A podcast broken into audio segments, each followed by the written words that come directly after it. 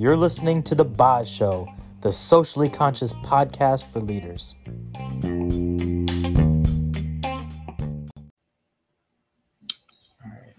Julie, welcome to The Boz Show. How's everything? Everything is great. Thank you for having me. I really Awesome. appreciate it. and you're on the East Coast, correct? Yes, I am. Spring is springing here. We've got the crocuses, uh, a few daffodils threatening to to show their their flowers. So it's uh, a great time of year. One of my favorite times of the year. Wonderful. Yeah, I've been hearing a lot that uh, everyone's ta- they're happy that there's no more snow. They don't have to be shoveling anymore. Yes, I hope there isn't any freak, you know, April or you know, heaven forbid, May snowstorms. It's not unheard of. So I'm keeping my fingers crossed. Uh, but putting the snow snow blower away this weekend. So fingers crossed. Yeah. Well, in California, you'll you'll feel the same thing. I mean, out of nowhere, it'll start raining and there'll be a thunderstorm in the middle of the summer, spring, whenever, Mhm. and you know, everyone Yeah. feels surprised when it does happen, though. yes, I used to live in the Bay Area, and I was Okay. surprised, you know, coming from Northern Ireland, uh, when they would have floods and Mm-hmm. uh, just how that would impact folks, particularly in Northern California. So Yeah, it's uh, it's really interesting. I mean, California, even though it happens regularly, but everyone freaks out as soon as it does. It's just yes, yes, I, I still remember. Gosh, this was back in 1997. Mhm. Uh, arranging to meet a friend for dinner, and it was raining, and she suggested that we, you know, do a rain check, which struck me as completely bizarre because if you had a rain check in Northern Ireland, you wouldn't go anywhere. So canceling a dinner because of rain just uh, wasn't on my radar. yeah. So wonderful. So you're you're the founder uh, founder for the Institute of Future Learning, the president of the Aca- Academic Leadership Group, and you're an instructor at Harvard's Continuing Ed. So you're not too busy, right? Well, I need a few things to keep me out of it. so uh, tell us a little about yourself. I know, I mean, I've read a little bit about, uh, about you, and you you've won awards for basically uh, transforming the way people think about education. Uh, and you have a book out called The Human Side of Education. But uh, tell me a little bit about your day to day and what really uh, drives you to be passionate about education. Sure. So I, I have a somewhat of a non-traditional background when it comes to this work in education. I have not been a classroom teacher Mm. uh, for K through 12, uh, but rather my work has been with adults. So Mhm. I've been working in leadership development, adult development, behavioral change uh, for 20 plus years at this point. Mhm. And after about a decade of that work, this theme started to come up for me, which was that so much of what we were helping leaders do uh, was Mhm. essentially to unlearn what they learned through a standardized system of education. And that brought me back to K through 12. I started to uh, do some research there. uh, And I found, much to uh, my surprise, that not a whole lot had changed since I had left high school many, Mhm. many years prior. So that prompted me to start the Institute for the Future of Learning um, and to really uh, start to research what was working, where, where those bright points of light were, uh, and how I might help support leaders in that work. So uh, I launched the Institute informally in 2013, 2011 and then formally in 2013. So wonderful. So you, so you mentioned that there's behavioral challenges that uh, adults basically, you know, it's like sort of baggage that they take on through the K through 12 system, and it and it basically haunts them in the in the future. Uh, what does that look like? Is it problems with math, or what is it? What is it that you know ultimately that at this point in life you're like, it's too much. Yeah, I, I think, uh, and again, uh, this is not through anybody's explicit fault. Uh, educators are, are amongst the most mission driven and oftentimes overworked people on the planet. Uh, this speaks to the systems Mhm. issues. It's a system, it's a bureaucracy that was built on consumption, compliance, and control. Mhm. And any system, its goal is to perpetuate itself. So within this system, uh, the outcome of it is, and it's unintended uh, for the most Mhm. part, is essentially learned helplessness and waiting for permission. And I remember when I first came to this country, it was back in 1997. Mhm. And I began to understand that you've basically got two options. One is to get good grades and go to college and have somewhat of a hope at a middle class life, Mhm. or don't and be relegated to a life of minimum wage or worse. And that's a pretty stark choice for for young people and as i coached more and more 30 40 50 and 60 year olds there was this general sense of you know i, I did what i was told you know i went to school i went to college and uh, at, at no point uh, was I really asked, you know, what are my questions? What am I interested in? What what do I want to see in the world? Uh, and I believe uh, a well lived life is a life where you're in hot pursuit of your questions. And school, as you know, for the most part, is all about having a one right answer, and that answer is at the back of the textbook. And the world just doesn't work that way. So, so they basically fell into a pattern of just being robotic almost, right? They're almost sort of following the motions. They know that you have to get these certain grades, go to college, and then you sort of just live life according to sort of uh, a criteria that's been set for you. Yes, and, and for some people it does work, uh, and it's not mm. that the system is, you know, not helping anybody. Uh, what I would say is it's becoming ever more competitive to get into college. If you've watched mm-hmm. that recent Netflix Mm-hmm. documentary mm-hmm. on the college admission scandal mm-hmm. as one one small example. Uh, kids are under such tremendous stress these days to get mm-hmm. into college, uh, to get good grades. You know, and I, I remember you know, a couple of examples in particular. One was at a, a, a school up in Maine. I was chatting with some students, and uh, a 14 year old, uh, she raised her hand and she asked the question, When do I get to do what I want to do?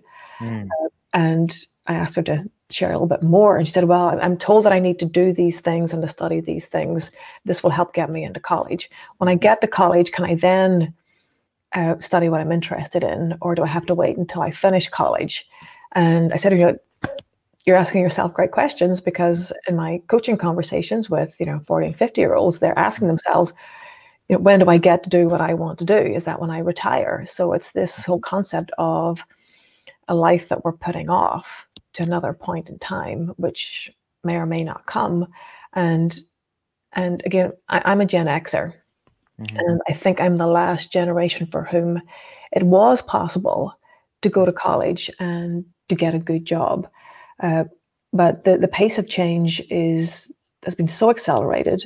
You've probably read um, the research on the future of work and the need to upskill and reskill and the half life of skills. Yeah. COVID has accelerated that, and you know what used to be optional. Uh, my belief is that's no longer going to be optional. You think about 2050, just what that world is going to be like, and are we prepared to be flexible and adapt adaptive and to thrive in that level of complexity and uncertainty? Uh, again, it's back to a mm. system that is is grounded in predictability and mm-hmm. control when the world is yeah. you can't you can't control the world right now right i mean it's especially with the tech world i mean they're sort of reshaping the way everything has functioned i mean the past year with the pandemic everything that was once brick and mortar traditional is was forced to be online so all the people that ran businesses you know educators everyone had to sort of start thinking on their feet and adapt Mm-hmm. Uh, and, and to one level, they did, but I think the challenge becomes in the future: do people's personal skills matter as much? Right? If mm-hmm. you have a person, if you're a great programmer, an engineer, whatever it is, can your job just be ultimately automated 90%? And then, you know, there's about 10%, which may be the problem solving or the complexity aspect that you're talking about. Mm-hmm. Um, but I wonder, I mean, is it going to be enough jobs for people or is it just going to be a world where, you know, the majority of everything is automated yeah, I was, I was reading an, an article yesterday. I wish I could remember the title of it, uh, where they were saying, you know, there's a lot of fear mongering with, mm. uh, you know, folks becoming redundant, their skills becoming redundant, and I, I think there's a mm-hmm. there's a complexity here. There's thinking about your skills, and yes, there are skills that can be automated, and even mm. attorney and accountancy, you know, th- those types of jobs, parts of that, parts of them, uh, are are being automated but we need to separate that from the, the existence of jobs. And mm-hmm. this person was making the point that the more we automate uh, and use technology, the more jobs there are. Mm. You know, think about, you know, even we have dishwashers and washing machines and tumble dryers. It's not like, mm-hmm. you know, there's nothing left to do in the house at that point. Yeah. We, we will always find things to do. The bigger question that I have is as human beings, are we really tapping in to our potential. Mm. And for too many, you know, kids and adults alike, we live a should life. I ought to, mm. I should. Uh, mm. And we typically don't live a life from first principles, which is what is the life that I want to design, build, and live. Mm-hmm. And I've always thought that ideally, if you're an education system, a system of learning for 12 years, you should ha- have those skills and that knowledge and habits of mind by the end of it. Uh, and, you know, I'm hyperlinking here, but I'm also uh, flagging another project that I'm working on uh, with a number of colleagues, uh, Jenny, Janine, and Jean. It's J to the mm-hmm. power of four in, in, this work, and it's called Reinvention Mandate. Mm-hmm. And in that work, we're um, researching those folks who have reinvented themselves many mm-hmm. times over their lifetime. What is it that, that they do? You know, what are their what, what's their mindset? What are, what mm-hmm. skills have they built? You know, what are the obstacles? Uh, what have been the facilitators in that process? And I'm fascinated to see what comes out of that and what we can make public uh, because I just I just feel like we're at the start of a highly disruptive decade, and a lot of stuff has been fomenting for decades, and well, and a very interesting point. I mean, the, the, this period. I mean, there's a lot of question question marks about just the purpose of higher education, mm-hmm. and um, you know what what it's going to look like in the next year. Should people go to college?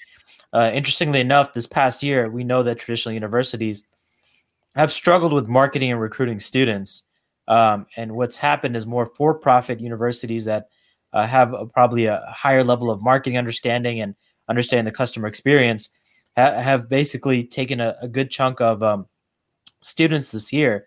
And and what it looks like is more students are looking for maybe something faster, affordable, and more career oriented. I mean, to one level, it might be some students that just want to get it done with and move on, right? They just mm-hmm. want to do something else. But but but I wonder what's what's keeping people from back from going into college and trying to figure out what they want to do. Is it just purely they want to, you know, they're forced to pick a career path that's just more, you know, lucrative, so they take maybe a STEM degree or engineering or something like that, or is it just, you know, what causes them not to do what they love once they get, once they get into college, or have they not even asked the question? Mm-hmm. Yeah, I think, uh, and, and I and I empathize this, with this because it's something we all deal with. Uh, it's the fear of the unknown, mm-hmm. and the you know, the whole concept of a job equaling security.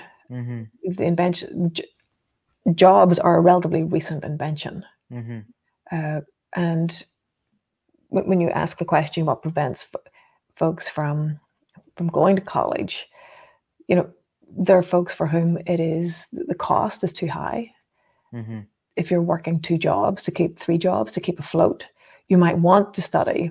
Uh, you might want to uh, dig into a course of study, but it's just not it's not feasible given your circumstances. Mm-hmm. And and you've probably seen the data, uh, Arbaz, that how the cost of uh, a college education and the middle class income, you know, that's going like that. That yeah, that gap is huge and it's and it's widening. So we have mm-hmm. this widening gap uh, of the have and the have nots, and it's you know very complex social issue.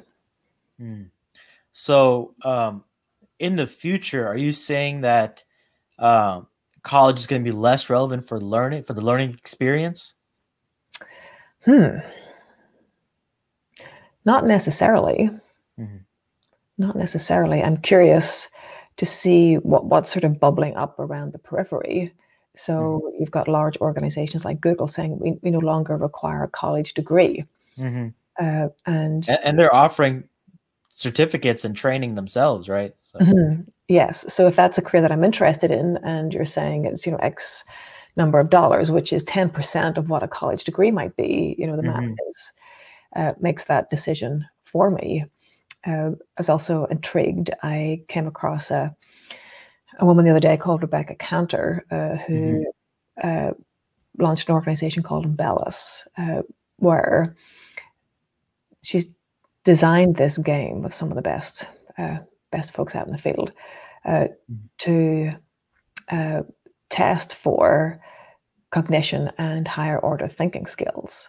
Mm-hmm. And she went to McKinsey and McKinsey was finding that they weren't those large swathes of talent that they weren't, weren't getting access to because Mm-hmm. you know the barrier there is have you gone to Ivy League, and that Mhm. you know cuts out the vast majority of Mm. So that's that's that's in their that's in their hiring process that they yes they just want someone from Ivy. And what is it? What is it? Just the connections, or do they do they find people that are from Ivy League more talented? Well, by the uh, but according to what I was reading, they wanted to diversify their talent pool, and this assessment, a gamified assessment, was one way to do it. So, you know, I've said for some time that assessment is the tail that wags the education system dog, as it were. And until we get beyond standardized testing, which is a very blunt measure of Mhm. learning, and in many ways strips the intrinsic motivation to learn Mhm. uh, from us, we're not going to see great great headway. So I'm also interested in what's happening with more innovative assessment methods Mhm. because and and there's a an argument here that if there were different means of credentialing, then uh, folks of any age could cherry pick their learning opportunity. You go to edX or you know Coursera, you know, pick your MOOC. You could uh, pull together your own course of study, and if you can Mhm. take an online uh, assessment uh, or virtual reality or whatever the mode is, that you can actually demonstrate skills Mhm. and demonstrate skills through a valid and reliable third party, then that uh, really sort of blows the whole thing wide open at that point. Yeah, I know. I know it's. I know it's very clear, at least for the tech field, that you can you can do that. Let's say you get a background in digital marketing or data analysis or something like that. You can go to Microsoft or go, go to Google's website, and you can take an assessment to see how you place, and then, then just get a certificate. Right. Um, I'm not sure if it's applicable for every field. I mean, Mhm. um, you know, teaching, for example, is, is, is very different. There's some certain levels, but um, it- it's still, you know, it's hard to move away from the system that's already been created, right? Because Mhm. you sort of rely on it to um, get into the field, right? You can't you can't teach at a private or I mean public university, uh, public high school or public middle school without going through that standardized testing system. Mhm. Yeah, yeah. And I've met so many teachers over the years who want to do more innovative work, but Mhm. the system, uh, the system provides such barriers that uh, many of them find themselves, you know, knocking their heads up against a brick wall. So as far as behavioral challenges, so the questions that people are asking themselves in their 40s and 50s is when uh, these are these are leaders, correct? The people that you're working with, these are people that are already making an impact, doing something uh, that's essentially they're successful at some level, Mhm. but they're going back and asking themselves these questions. What's stopping them at that point if they have the money and the support and and the finances? Is it just because they've reached this part? I mean, wha- what's stopping them from going back and just finding themselves? Hmm. Great question. I think if we solve that one, uh, we can both go off and retire. Um, so I go back to there's a um, I go back to Robert Kegan's model of adult development. So I Mhm. studied adult development at the Graduate School of Education at Harvard, and Mhm. Bob Kegan's course was one of my favorites because he really unpacks the stages of development and Mhm. to your point, you know, what's getting in our way um, at each stage. So he talks about socialized mind, self-authoring mind, and transformational mind. And the vast majority of adults, according to Kegan's research, are in the socialized mind. Mm. And you know, I, I find myself in conversation a lot with adults who are in that socialized mind, self-authoring shift. Mhm. And the deal with socialized mind is it's all about you know the tribe and the community and you know and work and working and behaving in accordance with those values Mhm. so if it's always been the case that in my family we do x y z and then if Mhm. i'm thinking well i might want to do something different and i know i'm going to get pushback Mhm. you know that really that, that goes to your brain chemistry that goes to, that, that's an amygdala hijack you're in flight or fight Yeah. response you know back when we were cave people if you're on your own you were lunch literally so all of this is embodied within Mhm. us so it's it depends so much on each person's unique Mm. circumstances uh, but what i see as a thread throughout is when you're making this shift, it's a shift from the known world to the unknown world. hmm And there's no guarantee. And at the end of the day, it's a faith based move. Yeah. And that's Uh, difficult because we're so we're trained to be so rational and so logical. And you know the data, obviously, uh, you're you're saying it's shifting, but the data currently in the past ten years has also told you if you don't get a degree, you're not going to be successful, right? Mhm. So you're sort of up against that. You know what I find interesting, and I'm- not sure if you watched this this movie uh, that just came out on Netflix called White Tiger. You- No, no, tell me about it. so i- i- it's pretty interesting. It's about a it's about a um a, a Indian kid who's basically at the lowest of the lowest in India, and he talks about this white tiger, which is this you know very rare tiger, right? And only comes you know once in a while. So his whole thing is about getting out of the uh, the system that's been created for him. So he Mm. goes from his village to finding a job as a driver, challenging his driver, and then ultimately he keeps going through these hurdles and these challenges in life to to really break out from the bottom, and then ultimately he becomes his own you know business owner and entrepreneur. Um, But his argument throughout the entire movie, right, is that people are just sort of like you mentioned, they're all socialized. They don't even want to think about what they can do because they know that they're not going to be able to make it out, right? Mhm. And um, the odds in India are probably uh, much slimmer than the U.S. Right? We have 300 million here. Over there, you know, you have almost you have almost a billion people uh, uh, Mhm. in just those few countries, right? Right, uh, right next to each other. So uh, the odds are much harder, and it's also much harder to get into a top university there than it is here Mhm. it's, it's much easier to get into Harvard than it is to get into the top university in India. Hmm. And um, you know that just it, it, it's almost like you're less hopeful uh, over there just because the odds are so difficult. Mhm. Yes, yes, and I mean it. Even here, you know, it, it's a relatively recent phenomena that you would even think, Mhm. could I do something beyond the circumstances in which I was born? Mhm. You know, think back to you know, a hundred years ago, relatively relatively short period of time. It was Mhm. just understood. You're born into this into these, these circumstances and you will replicate for the most part what what you're seeing around you and your your horizons are within that five to ten mile radius Mhm. but then you've got where we are right now 2021 and the entire world is in your po- in in your phone in your pocket and you can Mhm. access all manner of information knowledge you know hearsay conspiracy theories uh, and also models of what other people are doing Mhm. and you know the internet like any great power can be used for for good or for evil uh, but what i see on the good side is you can meet so- somebody you can meet your community that might not be proximate but is Mhm. out there somewhere Mhm. and you know, that's the first theme that i'm starting to see through these reinvention mandate interviews all of these people that we're interviewing are very very different uh, the thing that I'm seeing so far, and I'm interested to see if this holds as we get through the research, is other people, Mhm.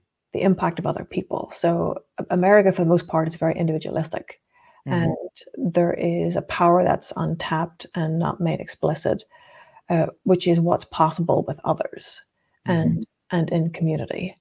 And you know, I'm, I'm struck by how in, in these interviews, you know, what one person said, you know, my grandmother looked at me when I was age four and said, "You have a purpose. You are special." Mhm. And through extraordinary circumstances, that carried this woman uh, through this extraordinary career.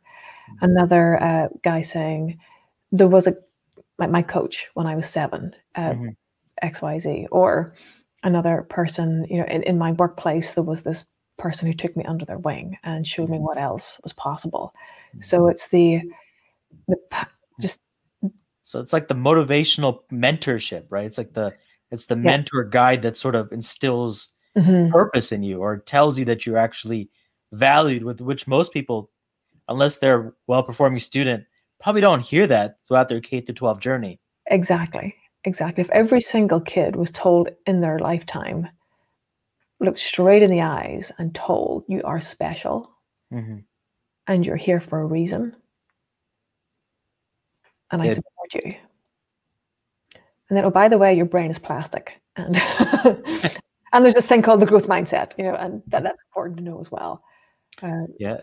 so i mean that's an interesting point. I mean and I, I think um you know i've seen that uh, just within my own life and my own friend circle just the power of just words and instilling hope in people to really um, move forward but but i also wonder you know I, have thought about this a lot and you know I, I have I have a lot of friends who are researchers and people that have a data background, and they would always fight me on this point, but uh, because they they look at the odds.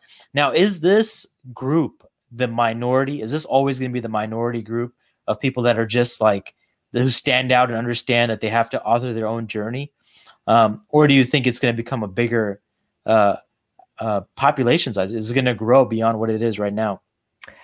The short answer is I don't know. what I hope happens is is the latter. So again, it's uh, I remember heard, uh, reading an article one time where someone described you know the logical rational approach as in many ways that's lazy because it takes a whole other skill set mm-hmm. to say yes i've got some data saying xyz mm-hmm. and maybe that applies to you and maybe not mm-hmm because that might apply to everybody else, but you are on your own unique journey. Mm-hmm. And I have seen what's possible when somebody decides, okay, I'm going to try this. Mm-hmm. And I think there's this sort of notion that's perpetuated through the heroic myth of, mm-hmm. In order to go for this, I need to burn my boats over here and take this massive leap. And what I've seen be much more effective in practice is dream really big Mm-hmm. Don't curtail those dreams. And ask yourself, what is the smallest baby step that I can take today to make that happen? Mm-hmm. And we tend to, again, go with the big, massive, you know, heroic move and all the rest of it. But baby steps taken with relentless consistency over mm-hmm. time mm-hmm. yield tremendous results. Uh, that doesn't make for a good movie, but it certainly, I think, makes for well, something that's more that's, uh, life. I think that's an excellent point. I mean, take baby steps. You know, I think we are in a world that uh, pulls you to one extreme or the other, right? Mm-hmm. If you're walking down this path, you have to, or you, you basically have to give up everything, right? Or stick to the the, the script. Um, yeah, very, very binary, very quickly. Yeah. Yeah. Yeah. So uh, I really like that idea of having the balance.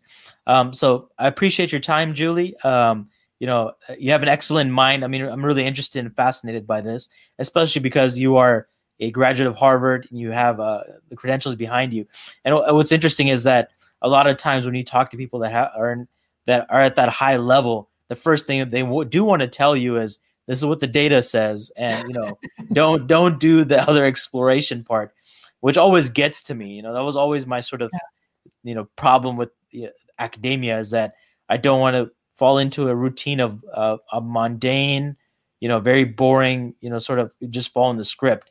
Um, mm-hmm. And if you want to even get into academia, it becomes that, right? You have to basically prove yourself through a doctor doctoral program that's very intense, and then you have to very basically fight to be in tenure, and then you have to preserve yourself for a good amount of time, right? Yes, yes, uh, and I love a good research paper, and I, I love data, uh, and I view it as one it's one slice of the puzzle. You know, mm-hmm. it's one slice of what may or may not be going on, and every single one of us possess, possesses profound wisdom, mm-hmm. and very rarely do we tap into it. With that, I appreciate it. Appreciate your time, and uh, you have a couple of books out there. If you could just mention where to get them and and the titles. Sure. So, the human side of changing education, you can get that uh, like every other book on the planet on Amazon uh, or directly through Corwin Press. Uh, the mm. second book, I'm working on that right now with my colleague Julie Stern. So that's going to be taking another look at the education system, uh, what's going on right now from a 50,000 feet perspective, and then what, what we might do on the ground uh, to help uh, move towards move towards a system that, that I think would really promote thriving for everybody within it. Awesome. Well, I appreciate your time, Julie, and we'll we'll stay connected. Thank you, Arbaz. Great conversation. Thank you. Thank you guys for listening to the Boz Show. Make sure to subscribe, like, comment, and share.